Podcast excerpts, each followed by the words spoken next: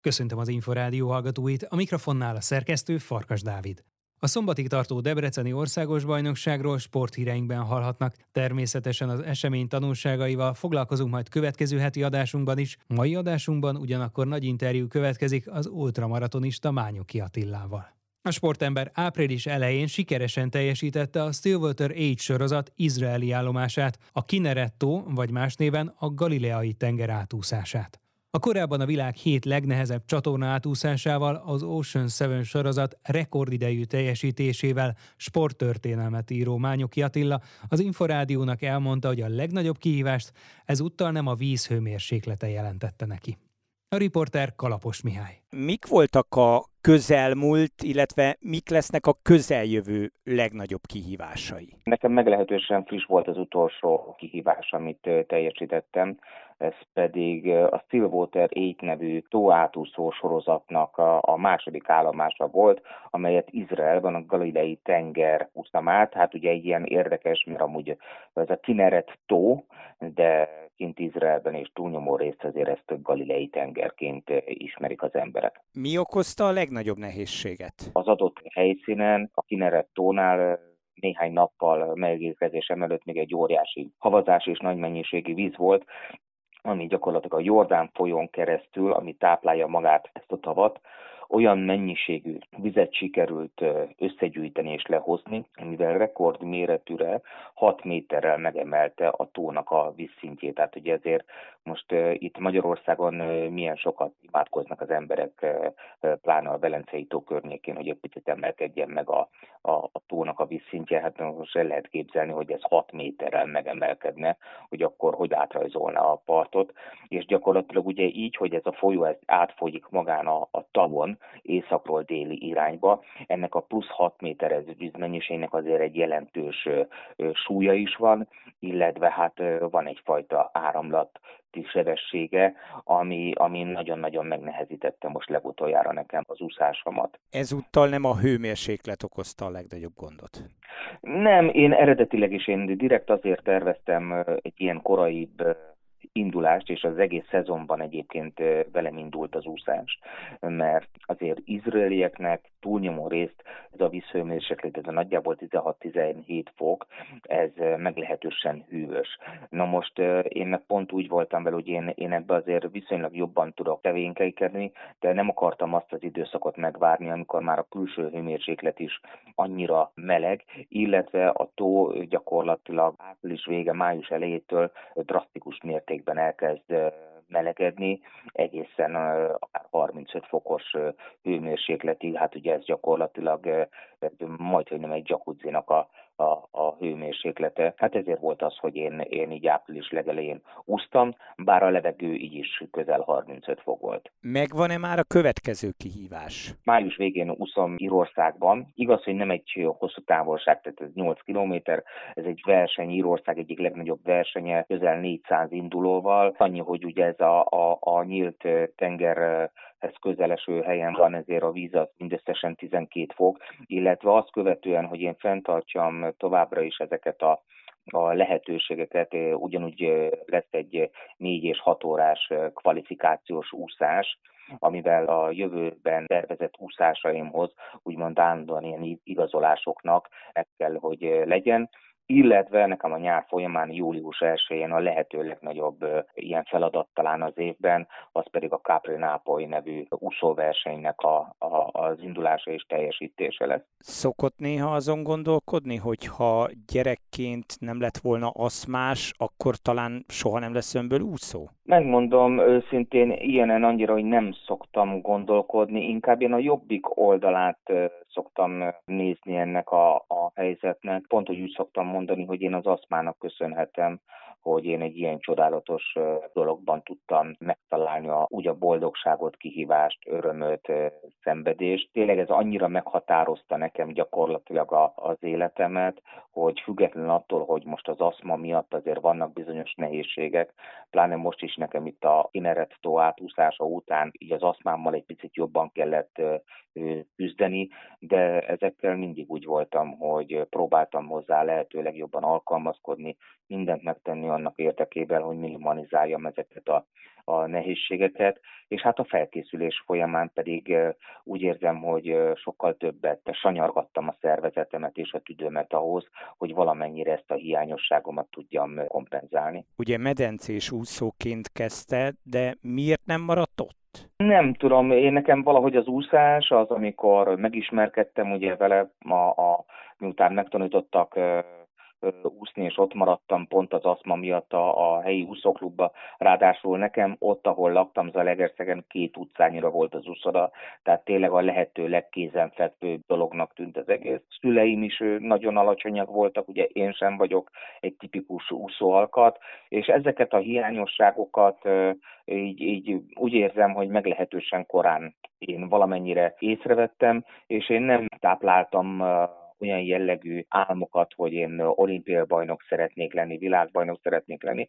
Egyszerűen csak tetszett maga a közeg és a mozgás, de a legfontosabb az volt, amikor először sikerült elindulnom egy nyíltvízi úszóversenyen, annak még a Balatonon rendezték a magyar bajnokságot Füred és Siófok között, és gyakorlatilag ott nyílt ki a szemem, hogy tök jó, hogy ez egy olyan jellegű környezet, egy olyan jellegű mozgás, ahol nincs az, amikor a fal miatt fordulni kell, indulni vissza, hanem itt tényleg itt az ember, így, legalábbis én át tudtam nagyon-nagyon adni magamat ennek a mozgásnak és a környezetnek a szeretetének, és gyakorlatilag onnétól kezdve elkezdett érdekelni, és egyre jobban fókuszáltam rá, és hát tisztában voltam vele, hogy a medencés körülmények között gyakorlatilag nem lesz nekem olyan jellegű eredményem, amivel érdemes lenne olyan óriási energiákat pluszban fektetni. Ráadásul azért ilyen nagyjából 13-14 éves kortól egyre inkább kezdtem leszakadni, és egyre nehezebb volt az edzéseken is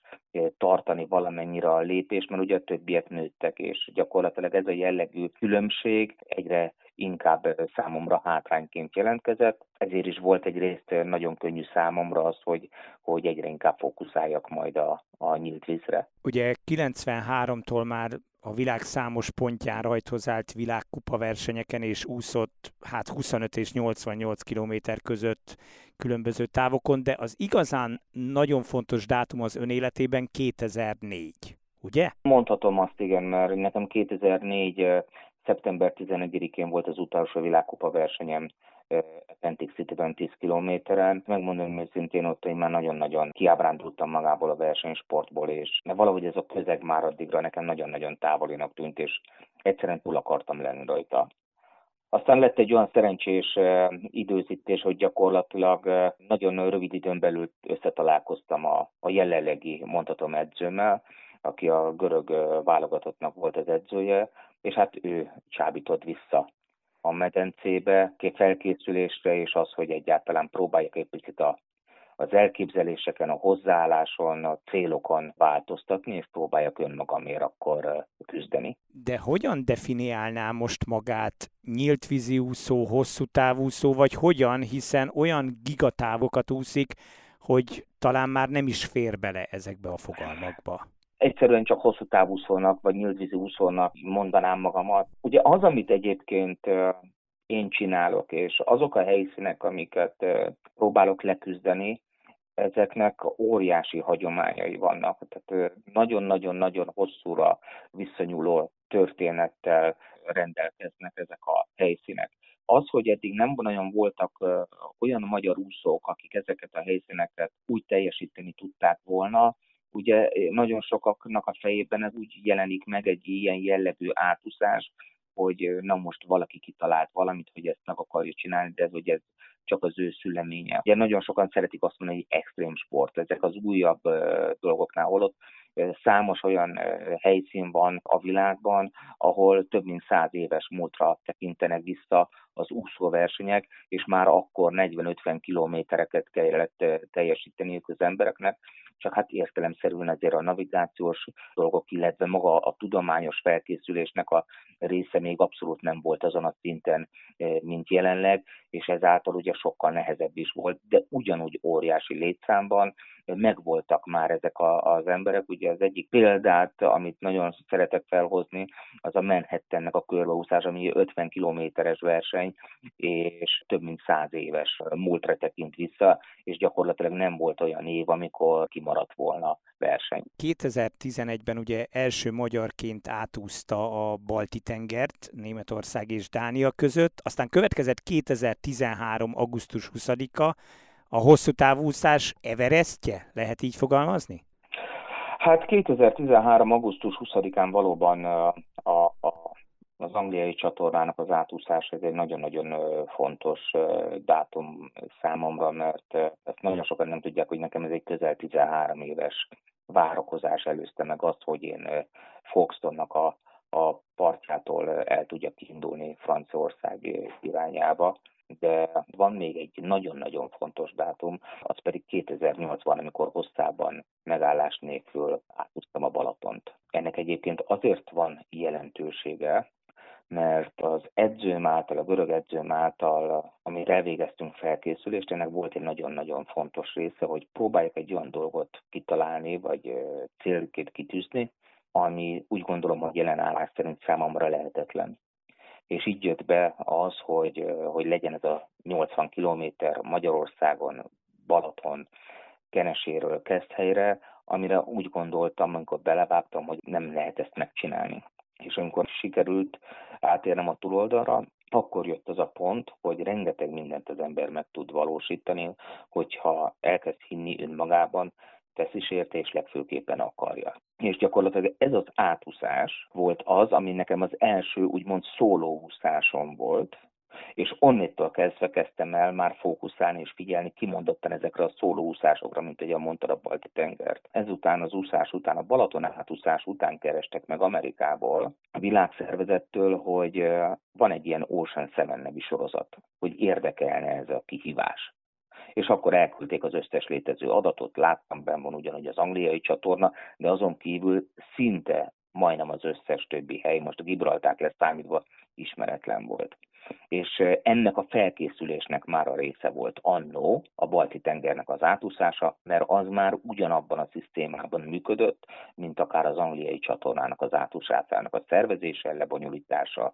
hajókíséret, minden egyéb. Akkor vegyük sorra a világ hét legnehezebb csatornájának az átúszását, amely ugye 2013. augusztus 20-ával kezdődött melyek is voltak a legfontosabb állomások? Valóban ez a sportberken belül ez az Everest megmászásával egyenértékűnek számít az angliai csatorna. Én direkt ezzel kezdtem, mert egyébként a sorozat több állomásán az egy eleve egy kritérium, hogy előzetesen át kellett úsznod az angliai csatornát, és csak azután tudsz nevezni a többi helyszínre. És nekem így jött a második helyszínnek Japán, a Cugaruszoros, majd a harmadik helyszín a sorozat talán leghosszabb áll, sőt a leghosszabb állomása a Havajon a Molokai csatorna, ahol 54 kilométert kellett úsztam, mire átértem. Rá 12 napra úsztam a Katalina szorost, ami Katalina sziget és Los Angeles között van. Majd ötödik állomásként sikerült teljesítenem a Cook szorost, Új-Zélandon a északi szigetről a déli szigetre. Még abban az évben ősszel a Gibraltári szoros úsztam át ugye Európából át Afrikában, és a hetedik befejező állomás volt pedig a sorozat lehető legnehezebb helyszíne, az pedig a, az északi csatorna, ami Észak-Írország és Skócia között van. Mitől volt ez a legnehezebb? Hát a körülmények, mindig a körülmények teszik igazán nehézé egy átúszást, és uh, itt mindig a természeti erőkben és az, az, akár az élővilágban kell keresni ezeket a kihívásokat. Ugye itt eleve a távolság is meglehetősen nagy, közel 40 kilométert kell úszni, de a maga a vízhőmérséklet a lehető legmelegebb időszakban is nagyjából 12-13 fok, ami pluszban még a, a, skót partoktól pár kilométerre húzódik egy mély árok, ahol viszont nagyjából 8-9 fokos csak a víz, és ugye ez egy nagyon fontos, hogy nekünk itt a sorozatban nem szabad semmilyen neoprén vagy olyan jellegű ruházatot használni, ami valamennyire véd minket a külső környezettől, illetve az élővilág, akár ugye a meduza csipésektől és hát mellette azért az, hogy ez egy 12 fokos víz, úgy tudnám jellemezni, mint a szaunáknál a merülőmedence, csak még egy picit hűvösebb, és ebben el kell tölteni nagyjából 11-12 órát, tehát azért ez, ez nagyon-nagyon megviseli az emberi szervezetet, illetve hát ott van egy, egy uralkodó élőlény, az oroszlán meduza, ami nagyon-nagyon sokaknak megkeseríti a, az életét. Az északi csatorna átúszásáról ugye egy dokumentumfilm is készült, az Északi Pokol címmel. Ez mennyire nehezítette az úszást, vagy ez inkább egy nagy önbizalmat adott, hogy ha már film készül belőle, akkor teljesíteni kell? Nem tudom, valahogy engem ez nem befolyásolt. Tehát persze az az idő, amit az ember normál esetben pihenéssel töltött, nagyon sokszor itt a, a beszélgetések, a különböző felvételek elvették, de attól függetlenül ez abszolút nem befolyásolta magát a kintlétemnek a teljesítményét, illetve az úszások alatti teljesítményemet. Tehát azért ugye nekik két alkalommal volt szükségük az, hogy kijöjjenek erre a helyszínre, mert ugye nekem ez csak a harmadik nekifutásra sikerült, de valóban ez egy, ez egy óriási dolog volt számomra, és megtisztelő volt, hogy úgy gondolták, hogy ebből egy érdekes filmet tudnak esetleg a közönség elé tenni. Ugye ezek az úszások mindig a teljesítő képesség határának a kitolásáról is szólnak, hogy mennyit bír még el az emberi szervezet. Volt olyan, hogy akár halál közeli élménye volt? Hát nekem ez az északi csatornán itt azért, ugye, ugye mondtam, harmadik neki futásra sikerült ezt teljesítenem. Az első kettő kísérletnél mindkétszer kórházba kerültem. Az első alkalommal kimondottan a hipotermia kihűlés miatt, illetve a második alkalommal ugyanúgy részese voltam a hipotermiának, de sokkal nagyobb probléma volt az, hogy a rengeteg medúza mérektől gyakorlatilag összeomlott a szervezetem. Ezután nem bizonytalanodik el az ember, hogy biztos meg akarja ezt csinálni? Én úgy gondolom, hogy ha valaki egy olyan jellegű tevékenységet végez, ami szorosan összefügg a természet erejével, környezetével, akkor annak az embernek rengeteg dolgot számításba is figyelembe kell venni. Vannak bizonyos dolgok, amiket nem tudunk irányítani. Tehát a természet felett azért nem tudunk maximálisan rendelkezni. Vannak dolgok, amiket tudunk számolni. Tehát az, hogy én egy adott alkalommal mikor indulok el, tehát hogy ez kora reggeli órákban, napközben, tehát azért ez, ezeket ki tudjuk számolni nagyjából, hogy az időjárás milyen lesz, a célerőség milyen lesz, de maga az élővilágot akár nem tudjuk befolyásolni, hogy ők merre közlekedjenek, de egyébként pont, hogy ezek a számításokon túl is bőven vannak olyan alkalmak, amikor egy biztosra vélt előrejelzés és kimutatás is pillanatok alatt, órákon belül teljesen a feje tetéré tud állni, de ilyenkor nincs mit tenni, tehát a lehető legjobbat kell kihozni abból az adott helyzetből, de valóban vannak dolgok, amiket nagyon nehéz benyelni, de ezzel is tisztába kell lenni, hogy, hogy a természet az egy sokkal erősebb dolog, és időnként igen, meg kell hajolni előtte, és egyszerűen el kell fogadni, tanulni kell a, a hibákból, fel kell fedezni azokat a dolgokat, amiket esetleg az ember a felkészülés folyamán elronthatott, hogy úgy kijavítsa utána ezeket a, a, az egyéb kisebb esetleg bakikat, hogy a legközelebbi alkalommal az már sikeres legyen. Számos kitüntetést, illetve címet kapott az évek során, ugye például a Magyar Arany Érdemkereszt kitüntetést, vagy beválasztották a nemzetközi maratonúszók hírességek csarnokába. Melyikre a legbüszkébb? Most pont az a kettő, amit említett, azok nagy respektel vannak nálam a falon.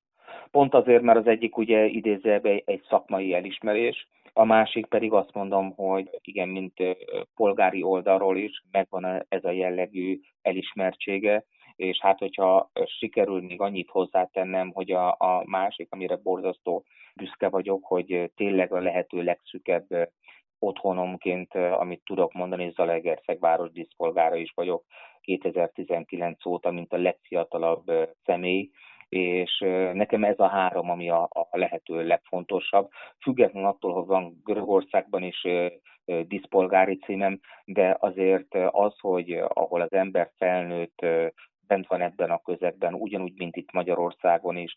Tehát az, hogy emberi oldalról és polgári oldalról megkapom az adott környezettől a lehető legnagyobb kitüntetést, ez egy óriási dolog számomra, illetve az, hogy amit mondtam, hogy sport oldalról is megvan gyakorlatilag ugyanez. Valamilyen kivételes képessége van annak, aki például az Ocean 7-t tudja teljesíteni?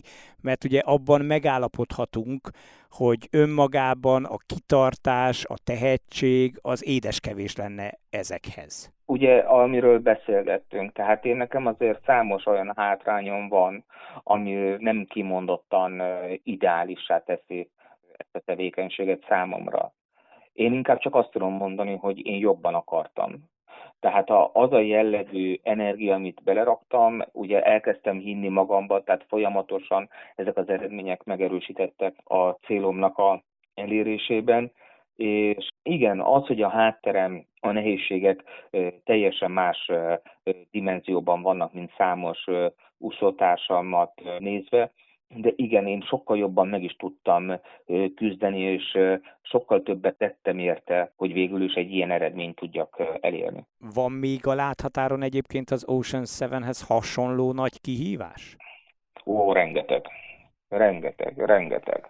Tehát azért az, hogy itt van ez a Stillwater 8 nevű sorozat, amit még szintén még senki nem tudott befejezni, és attól, hogy ez tóban van, ami könnyebbség, hogy gyakorlatilag az élővilág jelentette stressz az megszűnik. Tehát ugye ezzel a részével nem kell foglalkozni.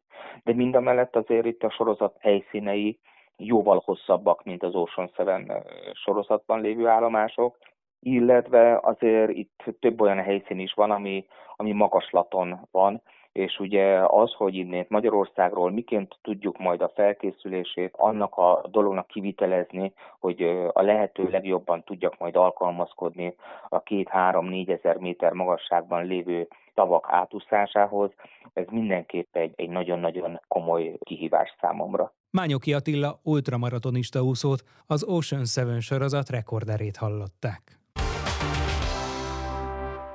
Már a véget ért a vegyes úszás. Következő adásunkkal jövő csütörtökön este nem sokkal fél nyolc után várjuk Önöket. Abban a műsorban természetesen a most szombatig tartó országos bajnokság tapasztalatairól lesz szó elsősorban. Korábbi adásainkat megtalálják az Inforádió honlapján a www.infostart.hu oldalon. Kollégám Kalapos Mihály nevében is köszönöm figyelmüket. Én Farkas Dávid vagyok, a Viszonthallásra.